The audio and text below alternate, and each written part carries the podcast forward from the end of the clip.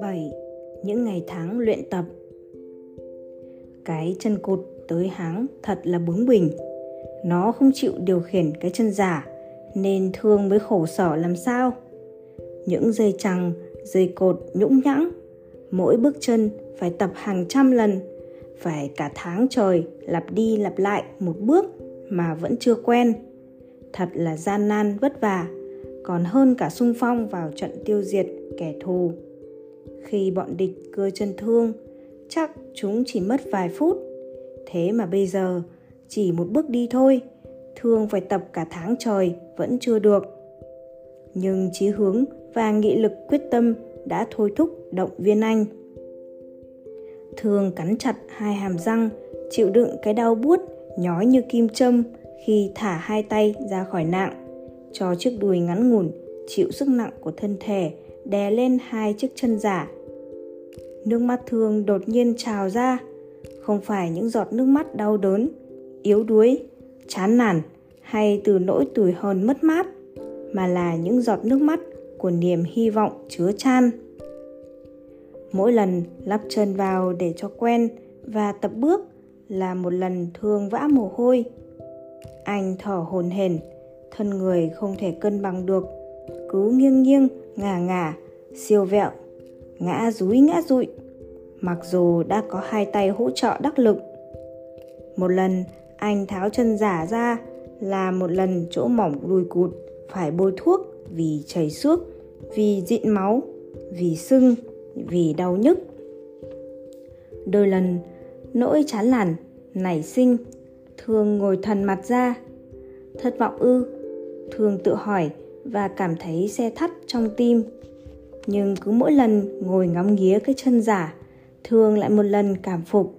Sao người ta lại có thể nghiên cứu hay đến thế? Chỗ mỏm đùi cụt của anh bọc đầu xương chỉ là một làn da. Nếu tì sức nặng của thân người vào đầu xương ấy thì còn gì mà da không lép. Vậy mà cái chân giả lắp ghép lại chịu được trọng lượng cơ thể anh bằng những khớp lồi lõm ngoan nghèo.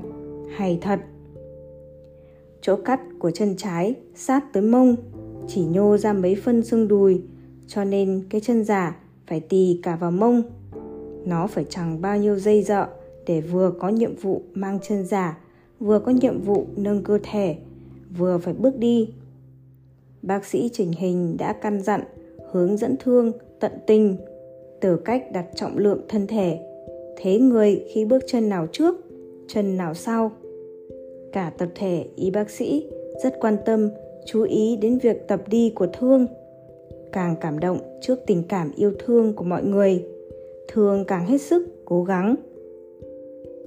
Tối hôm đó, lúc lên giường ngủ, thương đã lần mò tự lắp cặp chân giả vào người, rồi đắp mền nằm im lặng anh nghe cấn ở lưng và tức ở hông.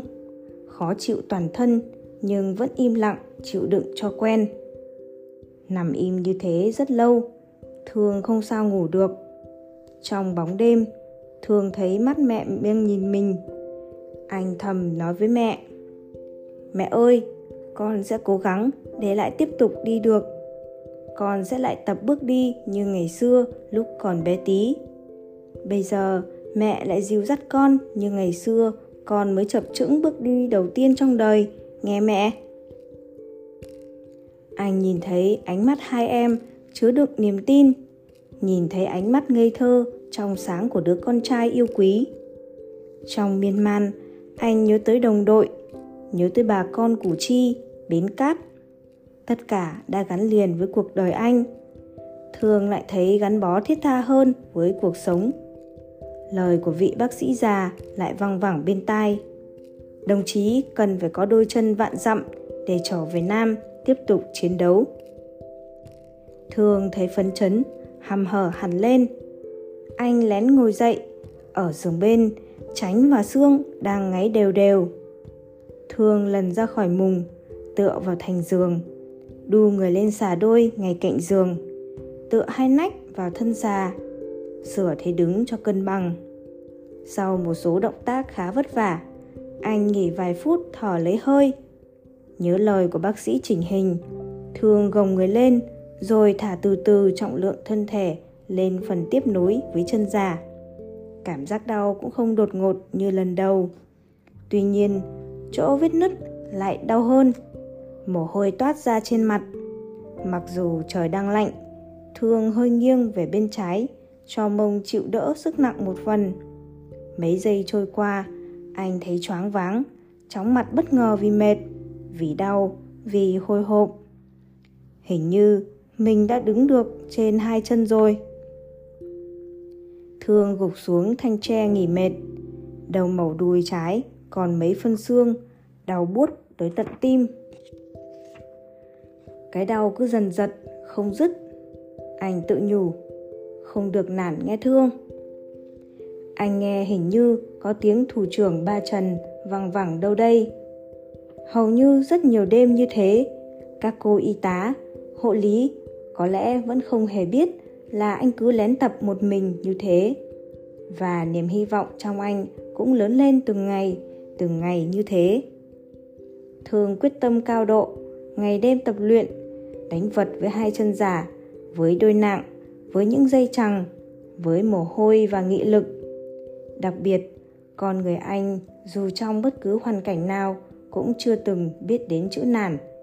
Không việc gì phải nổi khùng, nổi điên và cũng không việc gì phải lẳng cái chân gỗ bướng bỉnh của nợ đi. Như một số anh em thương binh vì những lần không thể cố gắng chịu đựng được nữa, bực mình mà nói. Có lần liều bước cố, thường ngã cành ra, người một nơi, chân một nẻo, bà khúc văng ba nơi. Ai cũng tưởng Thương sẽ kêu lên vì ngã quá đau đớn, nhưng lại thấy Thương cười to. Trời ơi, tưởng cột sống, cột chống trời sập chớ. Mọi người cùng cười theo, thay vì xót xa, thương cảm. Cô Tuyết, người hộ lý vui tính, hồn nhiên, chạy vội đến nâng anh dậy và động viên. Cứ thế này, chú hai sẽ là người đi được nhanh nhất cho mà xem. Chú ngã, cháu sợ quá. Thế mà chú còn cười được. Ý chí nghị lực của chú thật không ai sánh nổi. Nhìn thương, mồ hôi nhễ nhại, ướt đầm cả áo mà vẫn cố tập đi. Mọi người ái ngại. Có người xúc động đến rơi nước mắt. Thương không muốn phiền nhiều tới người hộ lý. Anh thường từ chối những việc mà hộ lý phục vụ khi bản thân còn cố làm lấy được. Đặc biệt, Thương có những sáng kiến không thể ngờ.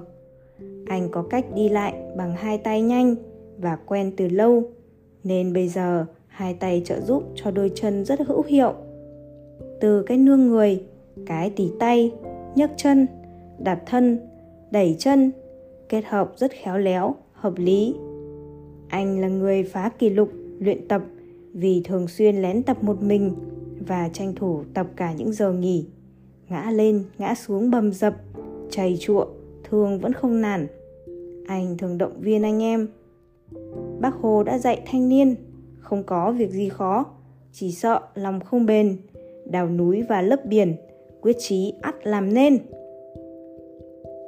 Đào núi và lấp biển, còn làm được thì tập đi có gì mà không được, phải không anh em? Việc luyện tập của Thương lúc này nhiều khi không phụ thuộc vào sức khỏe nữa mà bằng ý chí, nghị lực là chính. 8. Bước đi đầu tiên Ngày hôm được lĩnh đôi chân về lắp thử, Thương đã viết thư tả tỉ mỉ cặp chân giả của anh cho vợ biết.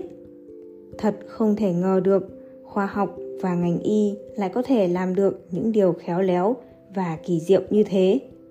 Anh cảm động đến rơi nước mắt khi nghĩ rằng cặp nặng và đôi chân giả này rồi sẽ giúp cho mình tiếp tục bước đi sau bữa ăn sáng, hai đồng chí chỉnh hình tới. Chọn ngày hôm đó, tất cả đều hân hoan khi đồng chí thương binh dũng cảm nhất của trại là Nguyễn Văn Thương đã đứng lên được 10 lần. Thời gian đứng một lần hơn cả phút. Bác sĩ Sơn, bác sĩ Mai cùng tổ cấp dưỡng tối đó đã nấu chè, liên hoan ăn mừng. Cả ba đồng chí thương binh nặng nhất đã đứng lên được. Bác sĩ chủ nhiệm khoa nghe chuyện thương, lén dậy tập cả ban đêm, không kìm được nước mắt, xúc động, nắm chặt tay thương. Từ ngày anh về trại, ngọn lửa lạc quan lan tỏa từ anh đã sưởi ấm lòng mọi người ở đây. Tình trạng thương tật nặng như thế mà anh vẫn không chịu lùi bước. Với anh, chúng tôi không cần phải động viên, khích lệ, mà anh còn truyền sang cho chúng tôi, cho anh em bệnh binh ở trại một niềm tin, niềm lạc quan vô tận. Anh xứng đáng là tấm gương sáng cho tất cả chúng tôi noi theo. Không nói đâu xa, ngay trong phòng này, đồng chí tránh và đồng chí sương cũng đang bi quan chán nản vì tình trạng thương tật của mình và băn khoăn cho quãng đời còn lại. Nhưng từ ngày có anh thương về sống chung, cả hai bây giờ lại yêu đời hơn ai hết. Chúng tôi xin cảm ơn anh, cảm ơn anh nhiều. Thương cười rất tươi. Tôi mới phải cảm ơn các đồng chí chứ. Cảm ơn các đồng chí đã chắp cánh cho tôi, lại được bay lên cao như ngày hôm nay. Noi gương anh thương sương và tránh ngày đêm chăm chỉ luyện tập. Bước đi của họ cũng đầy những gian nan, nhưng vẫn dễ hơn thương một chút vì còn xương đuôi. Họ tập đi cùng anh. Mỏm cụt, cọ sát, tiếp xúc với khớp nối của hai chân giả dần dần dày lên, cứng lại thành chai. Vì thế nên thương đỡ đau. Thời gian đứng được lâu hơn, nghị lực trong thương cũng mãnh liệt hơn và niềm vui tràn ngập tâm hồn từ ngày bị cưa hết hai chân đến giờ chưa có lần nào thương lại tràn đầy hy vọng và khao khát được tiếp tục bước đi như lúc này. Mùa đông năm 1974, 1975 lạnh giá chưa từng thấy. Thương được chứng kiến với cảm giác lạ lùng. Ở miền Nam chỉ có hai mùa mưa nắng, có thể ở trần quanh năm. Đêm nằm khỏi đắp mền cũng được vì có rét bao giờ đâu. Dân miền Nam không dùng từ rét, chỉ dùng từ lạnh mà thôi. Những trận rét đầu, thường coi thường. Có gì đâu mà tụi bay hù tao, nhằm dò gì bà cái rét này. Anh thường nói với Tránh và Sương là trời lạnh như vậy, chẳng có gì đáng sợ. Để rồi anh hai coi, em chứng kiến rồi, lạnh thấu tim nghe. Những trận gió mùa đông bắc liên tục hết đợt này đến đợt khác đổ về giữa mùa đông. Thật đúng lạnh thấu xương, cóng tay, cứng hàm. Trại lại ở ngay đầu gió. Rét Thái Nguyên, rét về Yên Thế. Gió qua rừng, đèo khế gió sang. Úi cha cha là lạnh. Một bác sĩ nói, hàng mấy chục năm nay mới có trận rét xuống tới 7 độ C như thế này. Chắc trời biết anh Thương là người có sức chịu đựng phi thường nên rất đậm để thử sức anh đấy. Thương chợt ngậm ngùi. Cánh ta chịu lạnh nhưng còn được ăn no, còn có đủ áo ấm, có mền đắp, lại được sưởi lửa. Chỉ thương cho các mẹ, các chị trời lành như vây mà phải lội xuống ruộng, đi cấy đi cày ngoài đồng. Tôi thấy hình như các chị chỉ mặc áo cánh mỏng, không có áo lạnh. Các em nhỏ đi học thiếu áo ấm, thậm chí đôi dép nhựa cũng không có. Chúng phải đi đất, dẫm lên xương lạnh tấy đỏ cả chân. Dân ta còn thiếu thốn, cơ cực quá. Bác sĩ Mai nói như tâm sự. Anh thương ạ, chị em phụ nữ miền Bắc đảm đương hết tất cả các công việc nặng nhọc như cày bừa, cấy hái. Khó khăn gian khổ nào cũng vượt qua hết, tất cả cho tiền tuyến chị em còn rèn luyện tay súng. Bao năm nay vừa sản xuất, vừa chiến đấu bắn trả máy bay Mỹ vào miền Bắc bắn phá. Ở trong ấy, chị em phụ nữ miền Nam chắc còn gian khổ hơn nhiều, anh nhỉ? Chiến tranh mà, nhân dân ta ở đâu cũng vậy, chịu đựng gian khổ, giết đã thành quen rồi. Thường chưa bao giờ vui như lúc này, những tưởng sẽ không bao giờ có thể đi được nữa tưởng rằng suốt đời này anh chỉ còn bò, chỉ có thể di chuyển bằng hai tay, tưởng rằng mình mãi mãi thấp hơn mọi người và mắt chỉ còn nhìn từ dưới lên. Vậy mà giờ anh đã bước đi những bước đầu tiên, anh lại đi được rồi.